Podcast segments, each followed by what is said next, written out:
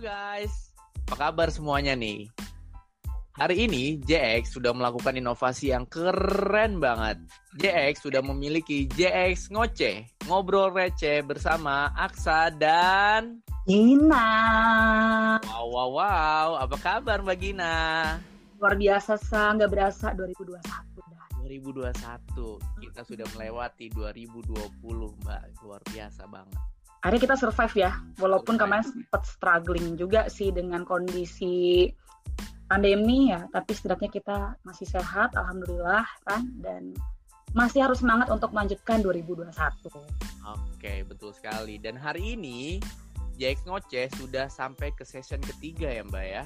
Wih, di episode 3 ya, pasti penasaran juga sih ini episode kali ini di awal tahun apa sih yang akan dibahas ya?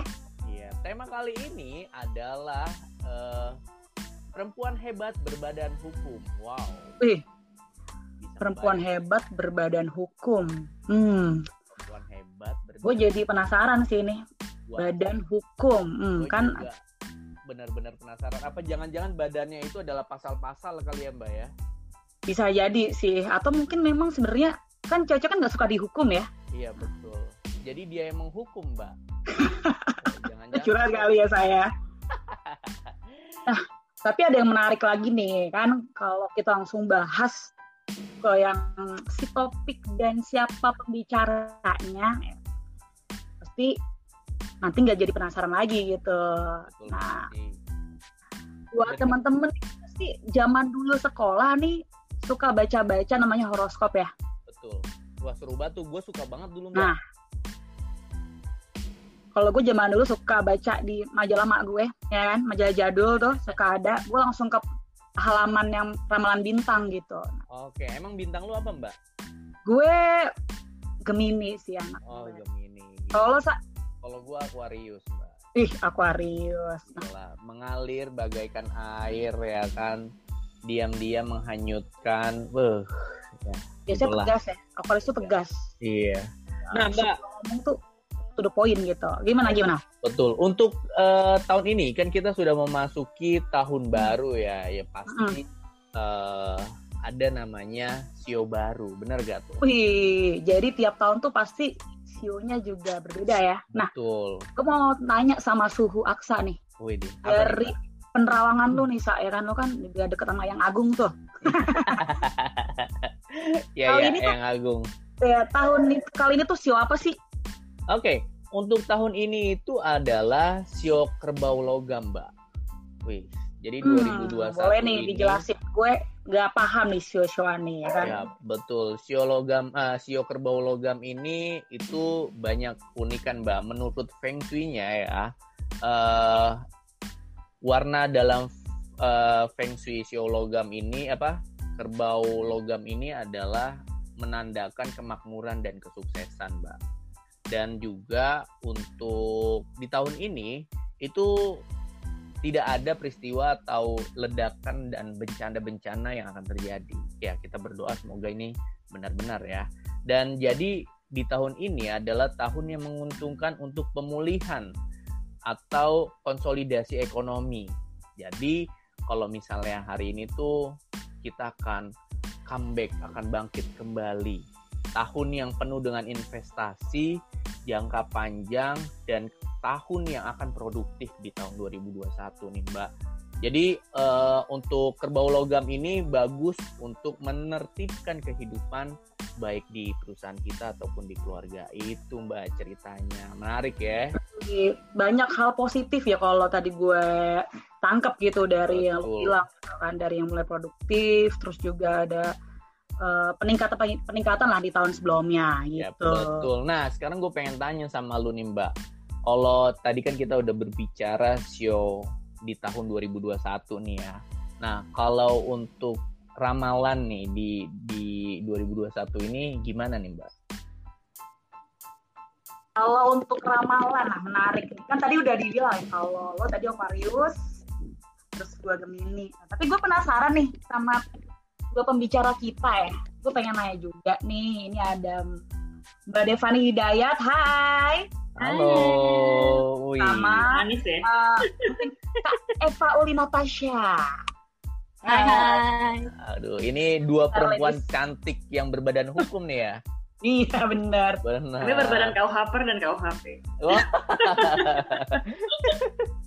Jadi badannya kalau dibuka undang-undang semua tuh, Mbak. Iya, jangan kaget ya, Sa. Jangan kaget ya. Kalau untuk uh, Kak Devani, bintangnya apa sih? Zodiaknya apa sih? Iya, Dek. Aku Sagittarius, Dek. Uh, Sagitarius kayak bapak gua. Sagitarius Yang tuh panasnya tuh. ya gue sepik by the way. Kalau Kak Eva Uli, Aku Leo. uh, Wih, macan. Galak pas nih, pas Mbak. pas.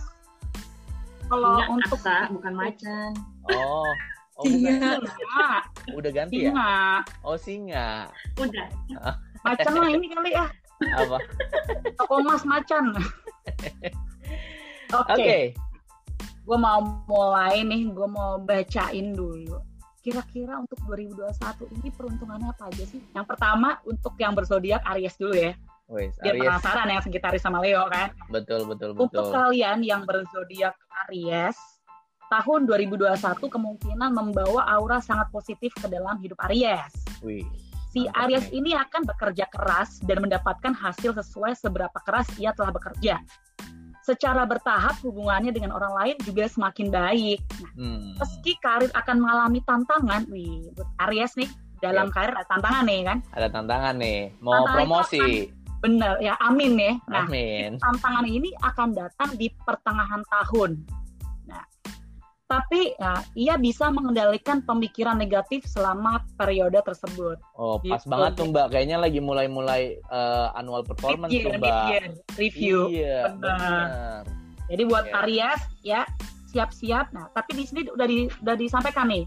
Kalau kalian bisa mengendalikan pemikiran negatif, tapi tetap masih bisa positif dan optimis gitu ya. Oke, mantap buat Aries. Mantap mantap. Next kita punya Taurus. Uh, Tuh, buat kalian yang berzodiak Taurus, di tahun 2021 akan jadi tahun naik turun untuk Taurus. Waduh, up and down nih Taurus eh, naik turun, naik turun enak dong Mbak. Ya lah, kita belum belum tentu nih kan naik, tur- Ah. naik turunnya gimana. Si Taurus ini akan mendapatkan hal baik, ya, tapi juga tidak menutup potensi mendapatkan hal buruk juga. Oke, Nah, ini si Taurus nih juga seimbang lah setidaknya ya. betul betul. secara karir ya atau kehidupan profesionalnya si Taurus akan tumbuh dan berkembang. Ya. Pada akhirnya Taurus akan menemukan cara menyelesaikan segalanya sehingga hal buruk menjadi baik. Wih, Amin, Oke. mantep banget ini ya. Endingnya Hmm. keren juga ya. tetap tetap tetap si Taurus ini tetap survive gitu at the end Yes, gitu kan. betul. Nah. oke, lanjut. Ketiga ini zodiak gue nih nih? 18. Oh, Gemini ya. Gemini. Yeay. Si Gemini di tahun 2021 akan menjadi tahun yang spesial untuk Gemini. Ia kemungkinan akan mengakhiri dan memulai sesuatu yang baru. Hmm. Wah, bener banget sih, bener banget emang. Akhiri dan memulai. Ini agak Hmm, agak agak ambigu nih. agak ambigu sih. Dan Hmm, sesuatu hmm, yang baru gitu kan. Nah, Iya, ia akan merasa bahagia karena dukungan orang-orang sekitarnya mampu membuatnya termotivasi dan bersemangat menjalani tahun ini di saat ia sedang senang maupun sedih. be harus. Tapi benar sih, orang Gemini itu kayak butuh support orang di sekitarnya gitu. Yo, apalagi Aquarius yang dukung ya kan. Jadi adem terus, adem Oh, Aquarius gitu. ya. Yo, Jadi mungkin ada kemiripan ya Gemi- Gemini dan Aquarius ini ya. Iya, Oke, nah eh, kalau gue ambil hikmah dari si Gemini ini di tahun 2021 ya, dia ini tetap butuh orang dan di tahun ini ternyata dia di eh, penuhi sama orang-orang yang mensupport dia. Beuh. Gitu. ya, gue siap-siap Nah, sibuk gue dong ya. Next, Oke, next kita ada Cancer. Cancer, fitting nih, tukang nyapit nyapit. Hmm, bukan lagi. Nah, untuk Cancer, meski memang tahun ini cukup menantang, waduh, buat Cancer tahun ini cukup menantang nih. Uh, Tapi ia akan mendapatkan hasil yang setimpal sesuai kesulitan yang ia hadapi. Uh, worth it oh, gitu kan. Yap, yap, yap, yap. Cancer hanya perlu belajar lebih banyak bersabar, sehingga tampil menjadi pribadi yang lebih kuat dan tangguh. Oke, proses pendewasaan nih kayaknya nih. Bener-bener namanya juga Iya. capitan ya kan cangkemnya kan biar makin keras tuh. makin wah. keras, harus dipukul-pukulin dulu. Ya ampun, Ya ampun, benjol dong ya. Oke, Jadi lebih next. baik bersabar ya untuk Cancer.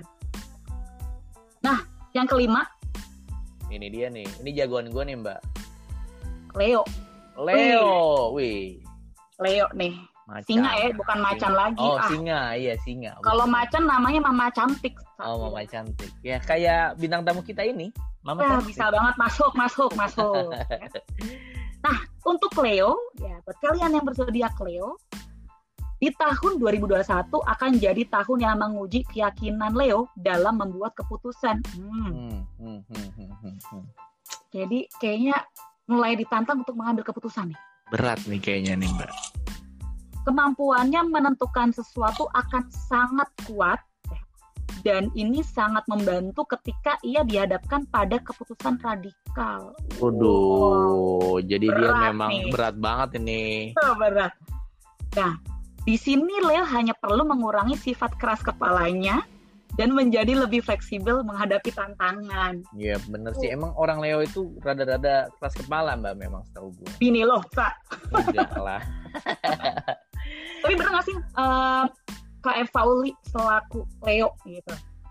Ah, keras kepalanya iya deh kayaknya. Iya kan. Kenapa bagian Leo eh, agak me- menyubit hati gitu ya? Yang lainnya kan positif nih. Galak dong ya, Mbak Eva ya. Tapi Leo emang kenalnya terkenalnya di situ ya. Leo tuh Iya terkenalnya di sih. situ. Oke, oke. Yap. Eh, tapi memang bener ya, lagi dihadapkan dengan pilihan untuk membuat keputusan. Hmm, aku cari tahu dulu ya keputusannya apa. Oh, Oke. Bisa, Nih, bisa, bisa. keputusannya bisa. buat kali ya. ikut ke podcast kita, Mbak. Oh, ikut Itu kan dong. awal tahun ya kan. Awal tahun. Oke, lanjut, Mbak. Beda lagi. Oke, di eh, keenam ya. Next kita punya Virgo. Oke. Virgo ini di tahun 2021 akan menjadi tahun yang baik untuk Virgo dan ia akan sangat bersemangat menyambut perubahan positif dalam hidupnya. Oke. Kreativitas dan antusiasmenya akan mengarahkannya pada banyak pengalaman menarik yang patut ia nantikan di tahun ini. Virgo ini lagi banyak banget ide nih kayaknya nih di tahun 2021 nih. Gitu. Next. Nah, jadi untuk Virgo tetap semangat ya, keluarkan ide-ide kalian ya si Virgo karena kreativitas dan antusiasme di tahun ini lagi disambut banyak banget nih. Eh, Benar. di zodiak berikutnya ya, kita punya Libra. Wih. Libra. Libra apa, Sa? Libra Logonya. itu timbangan, Mbak. Hmm, benar. Tukang ini pasar ya. dia. Timbangan emas kali ya kan? Iya, tukang pasar biasa. Ini biasanya anak-anak legal nih. Iya, karena ini hampir mirip ya, Hampir mirip. kan harus adil ya, berlaku adil gitu kan. Iya. si Libra ini di tahun 2021 akan kemungkinan menjadi tahun paling sukses. Cuan nih, cuan nih kayaknya. Cuan ya. kayak nih ya. Nah, Tahunnya Libra nih. Bener, tahun ini juga akan membawa stabilitas dalam kehidupan pribadi Libra. Jadi sebaiknya ia memulai tahun ini dengan pemikiran positif dan penuh semangat. Wih, mantap. Libra menarik juga nih ya. Menarik nih kan pasti, ya apa ya, apa ya gitu. Iya, betul. Oke. Berikutnya kita punya Scorpio, kala jengking. Oh, jengking. ya. Nah, si Scorpio di tahun 2021 akan menjadi tahun yang penuh kemajuan dan perkembangan bagi Scorpio. Uh, Ia akan merasa lebih energik, aktif dan penuh semangat. ya. Keberaniannya dalam melakukan sesuatu akan diuji dan dari situlah ia akan mendapatkan hal-hal menarik terjadi dalam hidupnya. Wih, ini merasa energik dan semangat ini kayaknya abis ini kali Mbak dapat bonus kali ya. Amin, masuk Amin. lagi Mas Aksa, bisa Masuk. banget hitungannya. Hai. Hihi. Oke, kita lanjut lagi Mbak. Lanjut. Yang ke-9. Sagittarius. Sagittarius. Ada Wow. panik nih ya. Hmm. Untuk Sagittarius di tahun 2021. ya. Tahun ini tahun yang penuh kejutan bagi Sagittarius. Wow. Kesuksesan, kekayaan, atau keberuntungan segalanya memungkinkan ketika ia bisa lebih serius menjalani kehidupan. Tentu saja, dengan banyaknya kebaikan, sudah seharusnya ia lebih banyak bersyukur di tahun ini. Wih, Tuhan juga nih. Tiga loh, Sa. Kesuksesan, kekayaan, apa keberuntungan. Kan lumayan ya. Orang ya. Kalau Iya gitu gue harus dekat-dekat sama Kak Devani dong nih ya. Nyayur, istilahnya nyayur nih kayaknya nih ya. Amin. Oke, amin. diaminin lah ya, diaminin ya. Amin. Baik. Iya, amin. Ke-10 kita punya Capricorn. Untuk kalian bersedia Capricorn di tahun 2021 ya. Nah, ini akan menjadi tahun yang berat sekaligus menguji kesabaran bagi Capricorn ya. Introspeksi terhadap tindakannya sendiri dan membuat menyesuaikan terhadap perubahan akan menjadi tantangan Capricorn tahun ini. Oke, apa pun yang ia putuskan akan mempengaruhi peruntungan sepanjang tahun. Hmm, jadi mesti sabar nih untuk Capricorn nih ya. Kayak lebih ke introspeksi diri. kan? Betul, betul, betul. Karena setiap yang dia lakukan, si Capricorn lakukan ini ternyata juga berpengaruh untuk Ke depannya. ya, di tahun 2021 ini. Iya, gitu. betul. Wow, semangat terus ya Capricorn ya. Wah, oke. Dua terakhir, masih ada dua terakhir. Nah, 11 ya berarti ya. Aquarius. Oh, gila. Gue banget nih. Nah, buat lo nih ya, Aquarius ya. Di tahun 2021 akan menjadi tahun yang menyajikan banyak pengalaman tak terduga dari biasanya. Hmm, mantap, mantap. Gaya baru dong. Ya, benar berarti. Nah, di pertengahan tahun ya, di pertengahan tahun pertama mungkin ia akan menghadapi beberapa tantangan. Halo, Sa. Aduh, apa nih Mbak? Naik jabatan jika- kali Mbak. Bisa jadi ya kan? Bisa. Dan jika tidak hati-hati, Aquarius bisa menyebabkan beberapa masalah dalam hidupnya. Beuh, Wih, ngeri banget. pertengahan tahun pertama. Pertengahan Jadi tahun. mungkin Januari, Juni, Sa. Iya, Tuh. tuh kayaknya eh, lagi masa-masa itu Mbak, annual performance tuh Mbak. Berarti mesti hati-hati juga ya, Sa. Oke. Untuk zodiak terakhir, kita ada Pisces. Ikat. Benar, ikan. Nah, untuk Pisces di tahun 2021 akan menjadi tahun yang campur aduk. Widih, Gado-gado. bukan waktunya bermalas-malasan dan ia hanya mendapatkan hasil maksimal ketika usahanya juga maksimal gitu. Jadi setimpal gitu. Dia mesti usaha untuk dapetin hasil yang dia inginkan juga. Gitu. Betul. Untuk Pisces lebih fokus pada karir dan keuangan tahun ini. Dibandingkan hubungannya dengan banyak orang. Oke. Pisces nih lagi mikirin karir sama Kerjaan ya. keuangan ya kayaknya ya. Bisnis sama bisnis. Benar. Nah, Oke, terima Itu kasih Mbak ya. Gina atas eh, tadi sedikit intermezzonya ya buat intermezzo. Ya percaya nggak percaya kita kembalikan lagi ke pemirsa dan pendengar Oke. ya Jax ngoceh lah ya. Oke, oke. Sekarang saya mau menyapa bintang tamu kita pada hari ini. Saya panggil Kak Devani. Halo. Halo. Kayak lagi Wah. acara ini, Sa. Iya nih kayaknya nih. Dan sama Kak Eva Uli. Halo. Halo. Wah, ini dia nih adalah perempuan-perempuan cantik yang berbadan hukum. Wih, Wih, mantap banget nih Mbak nih. Lu hati-hati. Kalau lu eh, macem-macem Mbak, bisa-bisa Hmm. dihukum lu Mbak sama mereka. Hmm. Dihukum dan dihakimi nggak ya? Nggak Iya. ya berarti ya. Tapi kalau gua sih dihakim, dihukum sama mereka, gue pasrah sih Mbak. Ih, Ih. kenapa sa? Kenapa? Emang bedanya apa sama gue yang hukum lo gitu? Karena pedes Mbak.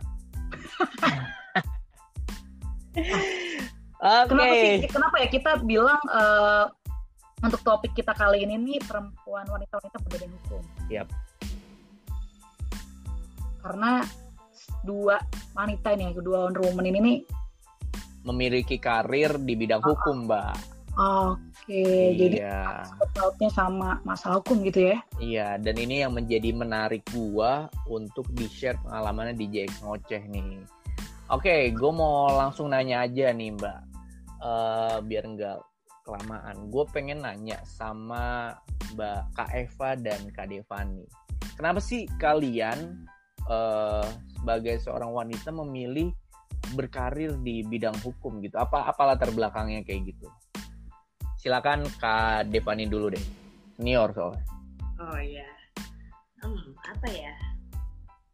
Eh kalau jawaban seriusnya itu karena gue orangnya sih eh, apa ya tipenya tuh tipe sosial anak sosial dulu zaman zaman Hmm. SMA kan ada tuh ya penjurusan Yap. anak-anak generasi 90-an tahu deh sekarang masih ada penjurusan IPA IPS nggak Masih ada kayaknya masih sih. ya Masih. ya dulu pas ada penjurusan udah mulai tuh kelas 2 IPA apa IPS ya IPA IPS tapi Ah, ternyata setelah gue lihat-lihat kayak gue anaknya lebih suka berhubungan dengan orang daripada berhubungan dengan angsa Oh. ya itulah apa Bukan gara Masuk bandel ya? Masuk IPS bukan gara Bukan. bandel ya? bukan Oh terbaik bukan. Oh iya iya. Iya jadi alasannya dulu as simple as kayaknya memang gue lebih banyak suka hubungan dengan komunikasi dengan orang Habis itu dan satu hal lagi gue tuh nggak gitu suka sama angka somehow Oke. Jadi memang gue lebih suka untuk berpikir uh, logis tapi pakai pakai kata-kata. Yep.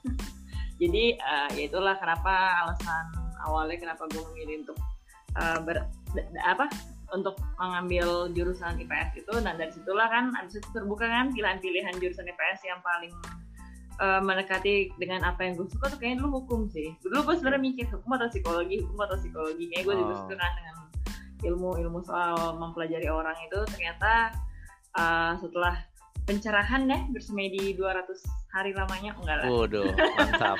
enggak lah. Dari kitab suci tuh kayak tuh. nanti turun ya dari kayangan ya Sa. Iya. akhirnya ya akhirnya uh, apa gue fix memilih untuk berkarir di bidang hukum dengan mengambil jurusan hukum itu waktu kuliah gitu. Oke. Mantap. gitu. Gue dulu hampir jadi anak hukum, Sa. hampir banget. Hampir banget ya. Gue juga sih dulu. Tapi gua gua karena gue udah kenyang eh, masuk hukum waktu itu. Nah, Di baru skripsi hukum SMA. kali ya. Iya. Rambut gondrong, rokok, wah itu. Ada gue masuk Iya. sastra malah sekarang kan. Wih, mantap. Sastra Udah lulus gue dihukum. Gak lulus. Terus eh Kak Devani abis itu lu langsung kerja dan eh, bidangnya hukum juga atau sempat beda-beda dulu? Enggak, gue anaknya setia, Sa. Oh, Jadi dari anaknya setia. awal karena gue tahu gue apa namanya uh, emang taking my decision seriously ya dengan berkarir di bidang hukum dan dengan mengambil eh, background juga educationalnya di bidang hukum dari awal memang gue ya udah berkecimpung lah tuh di dunia hukum Uh, kerja pertama sampai sekarang ya tetap di bidang hukum Oke. Spesialisnya apa tuh spesialisnya? spesialisnya dulu gue ngambil perdata kan waktu gue Oke. kuliah itu kan ada Ah. penjurusan juga tuh Ah, nah gue milih perdata jadi memang gue orangnya corporate banget dari dulu Oke. Gitu. Kita Jadi lebih Ya, kita demennya mainnya main uh, peraturan dan keamanan, Sa. oh, Oke, Tingkat basic mantap. wanita ya. Iya, iya, iya. Gitu sih, paling. Oke. eh, sekarang lanjut ke Kak Eva deh. Gimana Kak Eva? Oke, em, latar belakang aku cerita ke belakang kali ya. Jadi dulu waktu kecil eh, orang tua aku ikut ikut di salah satu partai, terus su- lumayan aktif, suka ikut kampanye.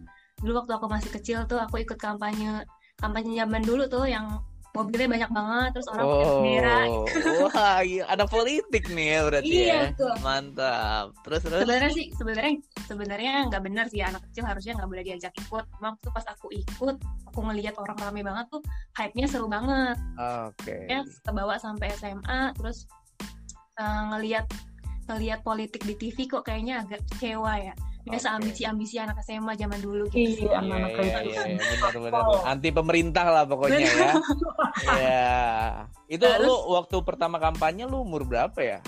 Dulu ke, ke SD paling ya Oh, SD. SD udah ikut Oh, wah ini dia Gokil, nih. gokil. Gokil sih, gokil. Salut sih. War- warnanya apa tuh waktu itu tuh? Warnanya kayaknya agak-agak merah gitu Oh, merah. Oke, Hmm. oke, oke, oke. Mantap. Oke, lanjut.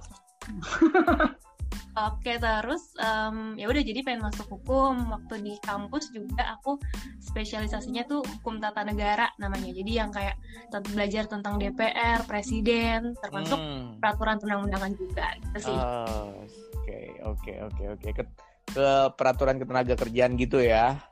Ya semuanya sih semua peraturan. Gitu. Yang setiap setiap bulan Mei itu di demo itu ya. dan so far abis lu lulus itu dan terus kerja juga di di di hukum gitu. Iya, kerjanya jangan dihukum dong. Oh, Mas. kerjanya jangan dihukum salah ya salah. Betul. Kerjanya di bidang hukum sih dari awal, ya. Dan uh, gue mau nanya sama kalian berdua, susah gak sih cari kerjaan uh, untuk bidang hukum? Saya Kak Devani dulu deh.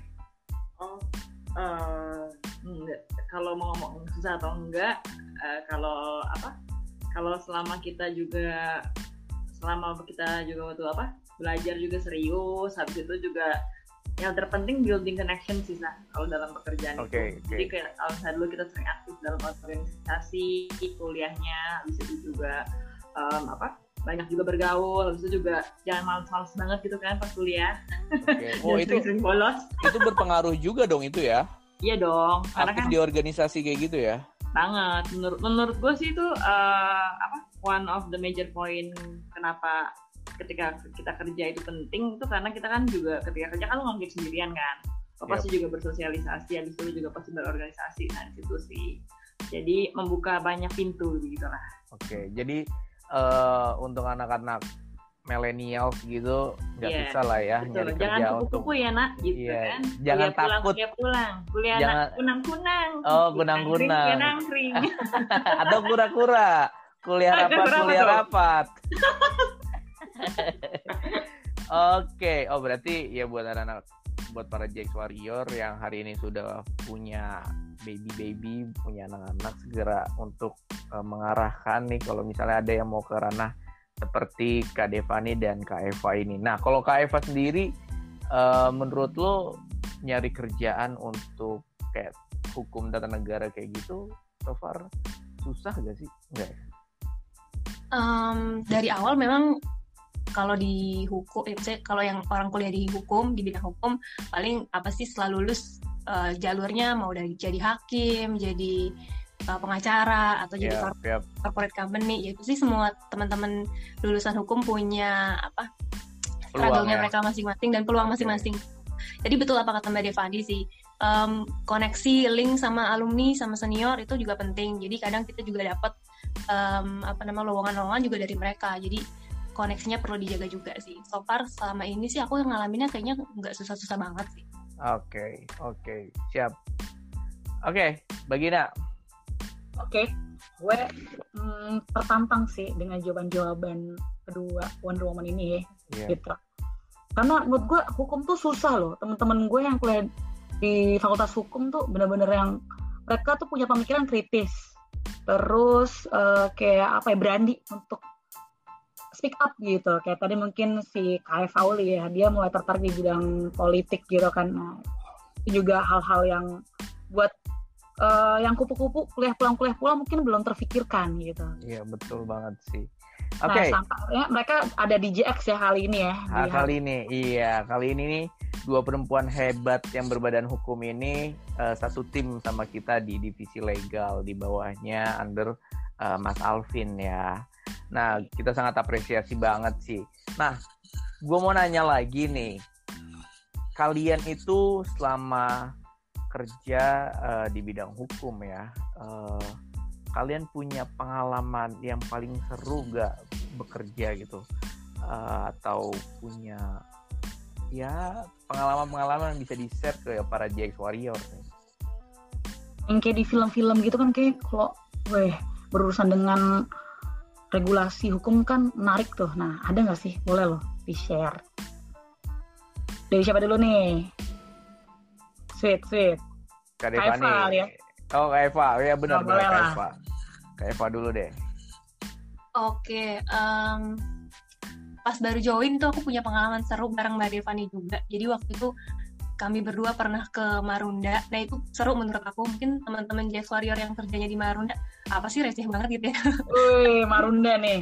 itu menurut aku seru sih, bisa melihat prosesnya, bisa melihat barang itu bergerak gimana. Jadi seru banget pertama kali ke Marunda. Dan setelah itu COVID, kayaknya nggak bisa lagi ke Marunda deh. itu itu seru banget pas di awal join. Kemudian ada lagi yang seru sekarang nih di legal kami punya project namanya Audocs. Nah itu seru banget.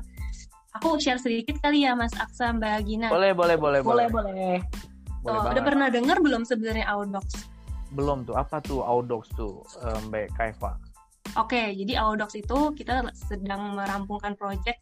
Em, jadi Audocs adalah sistem yang akan digunakan untuk memproses dan menyimpan dokumen-dokumen yang sifatnya keluar. Nah, apa sih dokumen yang sifatnya keluar? Nah, sifatnya keluar itu maksudnya dokumen yang company to company. Jadi misalnya em, surat yang dibikin oleh CX ke klien, ke vendor gitu ya. Jadi yang sifatnya keluar.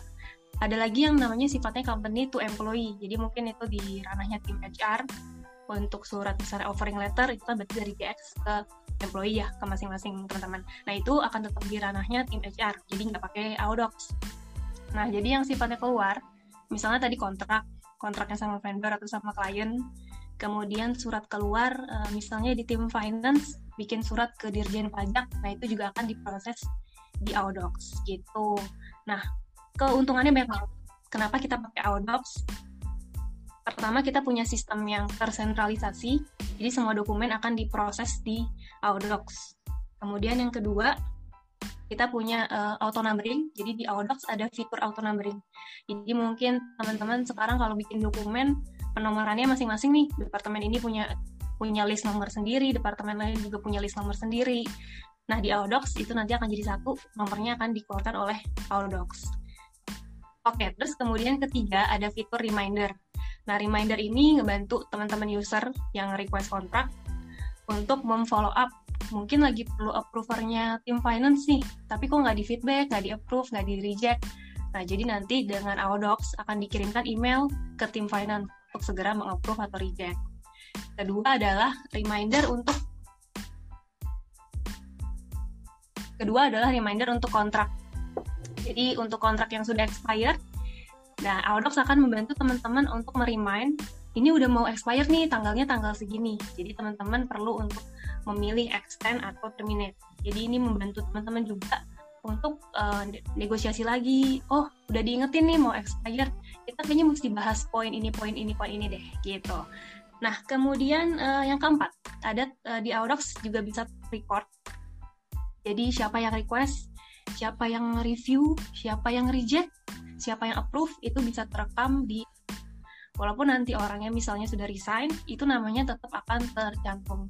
Jadi teman-teman bisa lihat nih siapa aja yang terlibat di pembuatan sebuah kontrak atau misalnya project gitu ya. Jadi harapannya sih Audocs ini benar-benar bisa membantu teman-teman buat memproses dokumen, buat mencarinya juga ada di mana sih. Mungkin kalau orang resign susah banget nih nyarinya nih, udah resign, udah ke mana-kemana, susah dikontak. Nah dengan Audocs ini bisa untuk mencari lagi dengan mudah dan bisa menyimpan dengan secure, dengan aman. Wih, keren banget sih, sumpah itu. Jadi itu salah satu uh, program lu buat ke depan ya, Kak Eva ya? Betul, betul. Audocs. Jadi Audocs ini aplikasi atau software atau apa nih? Iya, dia software ya, sistem gitu. Jadi Oh. nanti bisa buka di Google juga sebenarnya di uh, dia terintegrasi sama G Sheet bisa buka kalau di apps-nya G Sheet tuh kelihatan. Oke, jadi dia sudah buka, tinggal buka Google Chrome, terus saya masukin linknya, itu udah langsung bisa ya? Betul. Wih, keren banget sih ini. Ini ini terobosan keren sih dari tim legal nih. Memang nih perempuan-perempuan ini hebat-hebat bagina nih. Iya, jadi eh, ternyata nggak cuma ngikutin kitab-kitab hukum gitu kan, tapi juga Iya, update loh teknologi, kan, Betul. sistem gitu. Betul. Jadi harus improve juga sih pekerjaannya gitu sih. Wih, Keren, keren, keren, banget ini. Anak millennials banget nih. Kalau lu Banget. eh, cari eh, IG-nya gila. Kaifa ini luar biasa, banyak banget followersnya, Mbak. Masuk, sa, masuk. Masuk. Oke. Sekarang kita lanjut ke Kak Devani deh. Punya apa nih? Di pengalaman apa nih yang seru nih? pengalaman di JX kali ya biar langsung related gitu. Boleh. Eh, wah awal-awal kita masuk ke JX sih everybody knows lah ya, tahun 2019 waktu itu. Oke. Masih di RTX lantai 17 dan 18.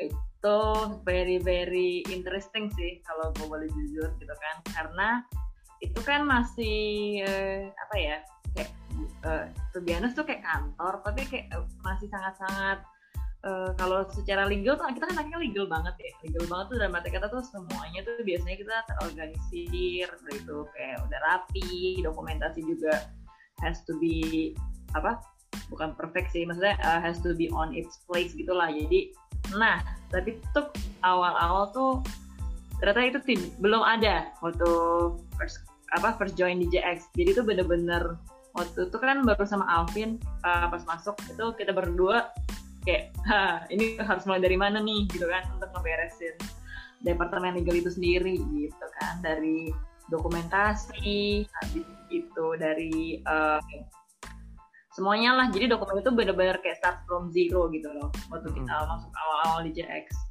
nah makin ke sini kan benar kata katanya Eva juga harus ada improvement gitu loh. Dari kita departemen legal harus trying to be uh, lebih inilah lebih tertata lebih terorganisir lebih rapi. Nah, itulah kita juga salah satu fitur Outlook itu adalah bisa dengan digital library. Jadi nanti kita semuanya itu akan tersimpan dalam satu library semua do, semua dokumen-dokumen yang uh, sudah pernah di issue oleh legal ataupun mungkin yang bukan isu dari legal tapi harus melewati legal gitu loh untuk proofread atau untuk uh, proses signing ke direksi gitu loh. Jadi nanti di legal itu ada tuh uh, kita akan simpan semua dokumen-dokumentasi yang uh, baik itu uh, as simple as kayak misalnya surat kalau misalnya keluar gitu. Kalau misalnya juga perjanjian yang paling banyak mungkin isu oleh legal, habis itu juga yang penting juga seperti kayak akta, habis itu perizinan, habis itu juga ada juga um, apa uh, dokumen legalitas yang lain lah kayak misalnya NPWP. Nah itu kan asli semua kan tuh harus disimpan ya, itu kan dokumen penting. Nah itu legal nanti akan punya sendiri namanya digital library gitu. Nah nanti itu uh, itu nanti akan menyusul sih entah itu bisa masuk ke dalam Audocs atau mungkin nanti legal akan coba kembangin ke dalam fitur penyimpanan yang lain kayak gitu itu sih jadi um, inilah uh, growing with JX lah bisa dibilang pengalaman sebelumnya dari benar-benar start from zero gitu kan dari benar-benar masih um, bisa dibilang masih inilah ya masih benar-benar from scratch gitu. Sampai sekarang udah lebih baik udah lebih tertata udah lebih rapi semuanya juga dokumentasi juga. Sekarang kalau nyari juga uh, apa kita bisa lebih gampang gitu loh. Misalnya kita mau nyari dokumen apa jadi kita nggak nggak usah sampai um, nyari-nyari aslinya atau gimana. Nah itu kita bisa ambil langsung gitu loh dari uh, dari digital library gitu. Itu sih paling. Oke. Okay. terus lo ada inovasi-inovasi yang lain gak sih uh, dari Inovasi. pengalaman kerja lo di legal itu? Ini uh, JX atau di mana nih Iya bebas sih JX boleh. Sebelumnya juga boleh. Oh uh, biar relate biar related ini aja lah ya semuanya dari JX emang benar-benar tumbuh bersama JX ya. Iya iya iya iya. Benar-benar dipupuk ya. Iya benar-benar dipupuk. Banyak bisa kalau mau uh, apa ibarat kata kayak sudah melewati pasang surut JX gitu loh. Nggak cuma sekedar di legalnya tapi benar-benar in a whole uh, in a whole company gitu. Karena kan benar-benar yep, yep, yep. ya pasti kalau kita yang 2019 itu ngerasain banget lah tuh kan kantor kayak gimana kan? Iya betul. Dengan keunikan-keunikan dan yeah. ceritanya sendiri gitu kan. Habis itu uh, banyak lah dari benar-benar kaget gini kan aduh ini dari mana gitu kan? Saking banyak yang harus berkata ini dari departemen sendiri dulu aja ya belum secara uh, apa keseluruhan itu aja kita kayak ini gimana ya biar uh, apa lebih terorganize gitu kan biar juga lebih rapi dari mungkin segi template dokumen. Waktu itu kita juga punya template tuh untuk oh, mas hmm. jadi benar-benar uh, inilah ya from scratch gitu kan dimulai benar-benar dari awal sampai sekarang. Udah mau dua setahun lebih lah ya udah mau dua tahun tuh benar-benar um, ya itulah tadi dia bilang growing with JX gitu loh sampai sekarang. Jadi uh, apa bersyukurnya sekarang udah jauh lebih baik kan dari segi uh, apa dari kita departemen legal juga lebih baik gitu loh. Maksudnya untuk bisa memberikan support kepada JX juga lebih bisa lebih sesuai dengan SLE gitu kan maksudnya di situ juga mungkin lebih rapi secara penyimpanan. Oke. Okay. Kalau sampai mungkin ke titik ini ya lebih secara apa company sebagai organisasinya juga oh iya tadi selain si digital library itu kita juga ada tambahan lagi itu namanya whistleblower project. Sebenarnya ini whistleblower ini tuh lu udah pernah uh, mau ada ininya lah ya realisasinya. Nah sekarang ini tahun 2021 ini karena tahun baru jadi ini harus makin di ini kan nih dikencangkan gitu kan dengan project whistleblower. Sebenarnya apa sih project whistleblower itu?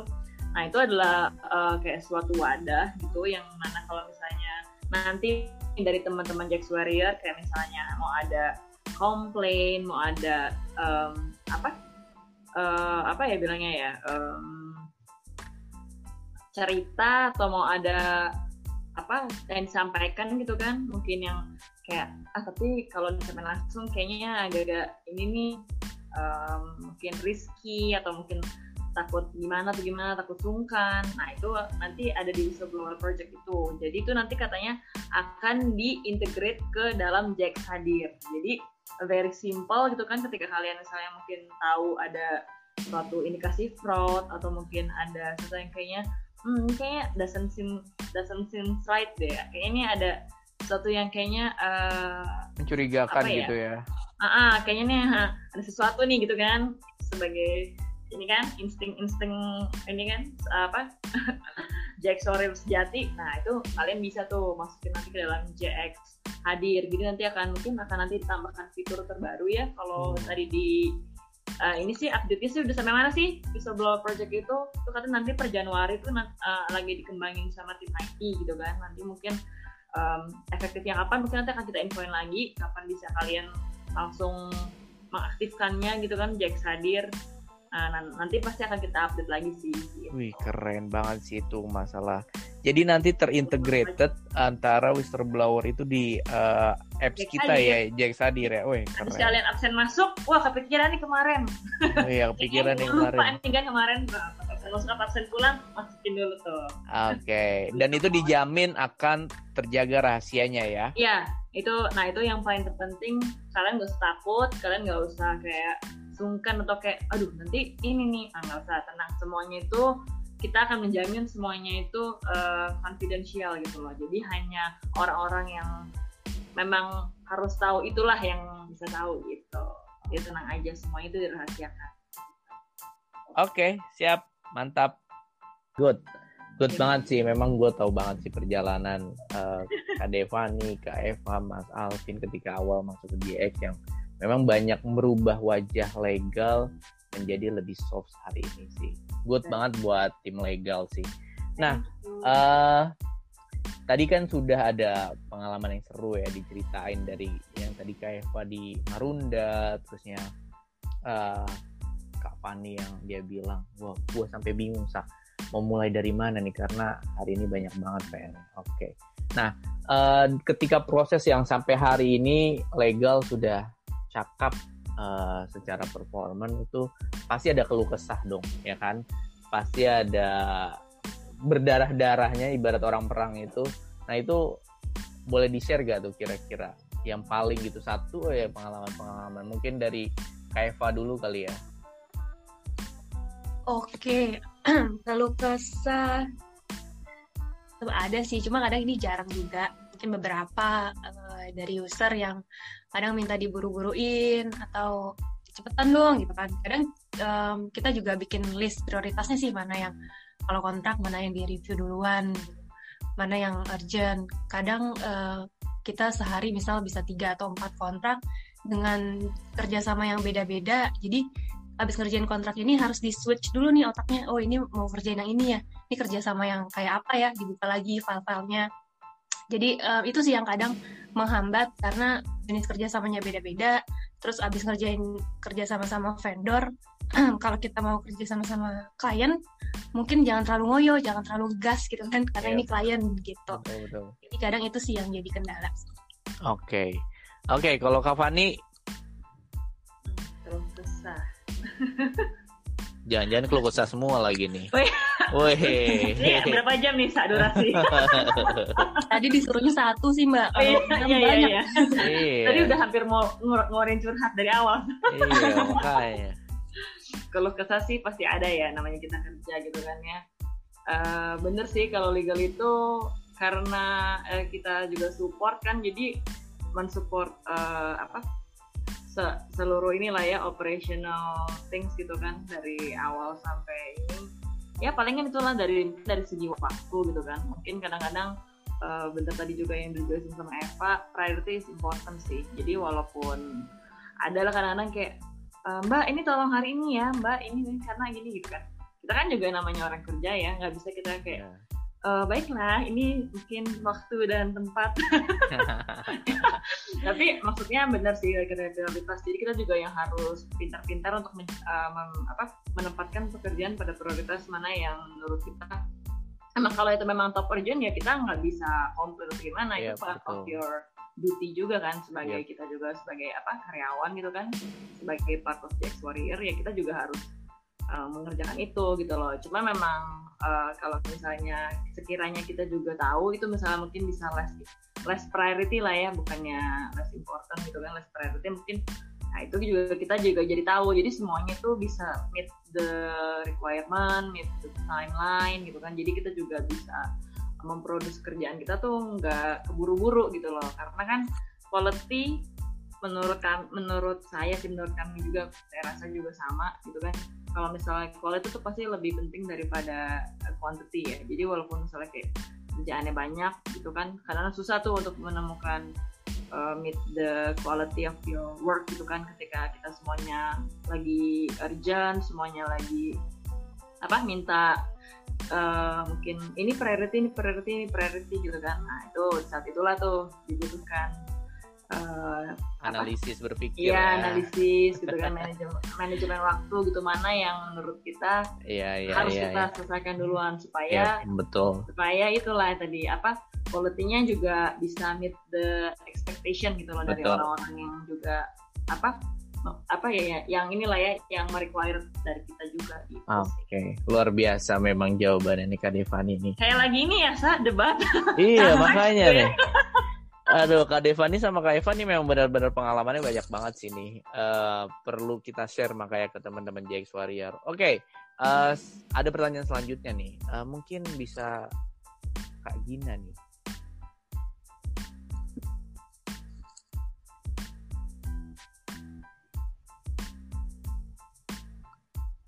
Halo, Gin. Hai. Oke, okay, next. Next. Oke, okay, nah secara ya kalian ini uh, berhubungan dengan hukum lah ya di bidang hukum gitu kan. Hukum ini kan menantang ya antara benar tidak benar kemudian juga adil tidak adil gitu kan di, mata awam ya. Ada nggak sih di perjalanan ya, dalam bidang hukum kalian dihadapkan dengan hal-hal yang nakal nakal Nacal itu nacal apa apa tuh mbak? Oh nacal. Oke. Okay. Tawaran-tawaran nakal mungkin ya? Iya. Wah iya. Jujur, jujur, jujur ya, jujur ya. Karena kan cantik-cantik ya, pasti ada tawaran-tawaran nakal. Iya betul. Kayaknya seru sih tuh. Ini bagian okay. ini gue gedein nih kayaknya nih. Dari Kak Devani dulu selaku Waduh, senior. Ya. Waduh.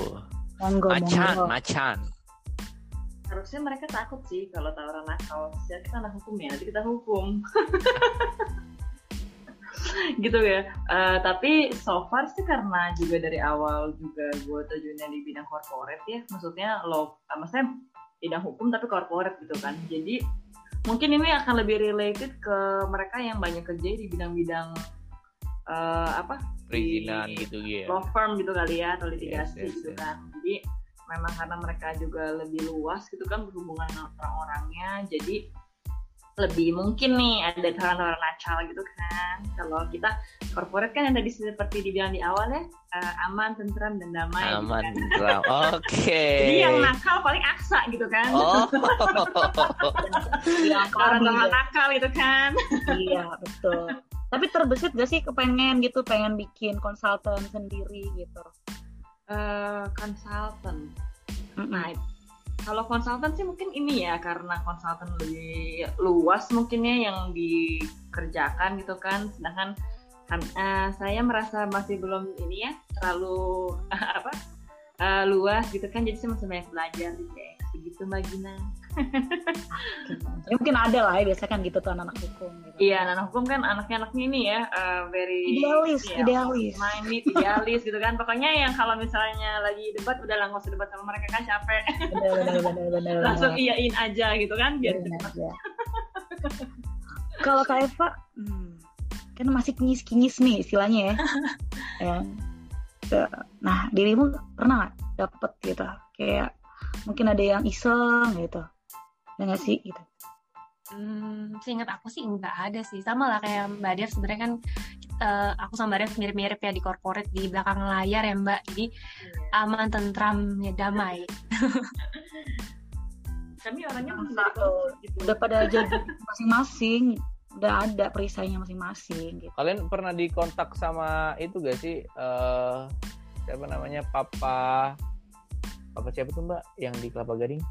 Hotman Paris Hotman Paris, Papa Hotman. Pernah gak sih? Enggak ya? Papa Hotman suaranya tinggi Oh. oh. kami kami sangat-sangat polos untuk suaranya ini kelas dede-dede gemes Dede dede Ah, ah. emas ya. kami uh, ibu-ibu tidak gemas gitu kan Ah, iya, iya, iya. bisa bisa berarti aman ya sejauh ini ya selama perjalanan kar- karir gitu. damai lah gitu kan Nggak, alhamdulillah. Nggak, kalian itu nggak pernah bosen ya kerja di hukum ya? Eh, bosen. Kalau bosen itu pertanyaannya ini sa. Eh, tergantung dari segi mana gitu kan. Kalau namanya kerja ya pasti ada dibilang low lah ya. Karena ada low-nya gitu kan kalau lagi banyak banget kalau lagi kayak wah gila nggak berhenti berhenti itu kan kayak pengen napas gitu kan bisa dibilangnya kan. Yap. nah itu tuh di saat itulah selalu ingat why you are picking that job why you are eh, apa kenapa kita bisa sampai di titik itu gitu kan maksudnya. kenapa kita bisa sampai di sini gitu gitu kata Gila. gue sih selalu inget sih dari dulu memang gue um, apa dari orang tua gue juga selalu bilang ya lu harus cari pekerjaan tuh yang buat lu happy gitu lah Oke. Um, maksudnya doesn't mean have to be happy all the time ya maksudnya nggak berarti harus selalu happy atau gimana selalu buat lu bahagia bukan gitu cuma lebih ke eh, itu sih yang mungkin katanya bapak Confucius ya yang mungkin dibilang "Ka- kalau lu mencintai pekerjaan lo ya you don't need to apa? Eh, apa dibilangnya work a day in your life. Jadi maksudnya kalau misalnya lu bener-bener mencintai pekerjaan lo kalau misalnya memang yang itu membuat lo happy gitu kan itu sih harusnya even though maybe sometimes you're bored gitu kan sometimes bosan tapi it always bounce back gitu loh. Pasti lo akan menemukan spirit gitu kan menemukan Mantap. semangat untuk happy lagi gitu loh Oke, itu jadi pemicu semangat lu ya. Iya betul satu lagi nih ciri khas anak hukum ada eh, filsufnya Ada filsufnya. Iya, karena harus ya kita harus mengutip gitu kan dari mengutip ya. Oke, mungkin Kaifa kali Kaifa. Em, setuju sama Mbak Dev satu.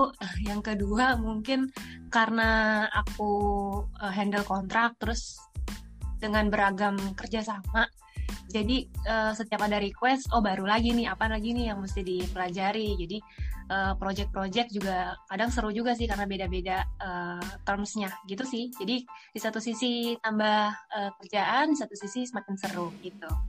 Oke. eh, ambil hikmahnya ya. Ambil hikmahnya betul Ta- eh, tambah kerjaan tambah seru siap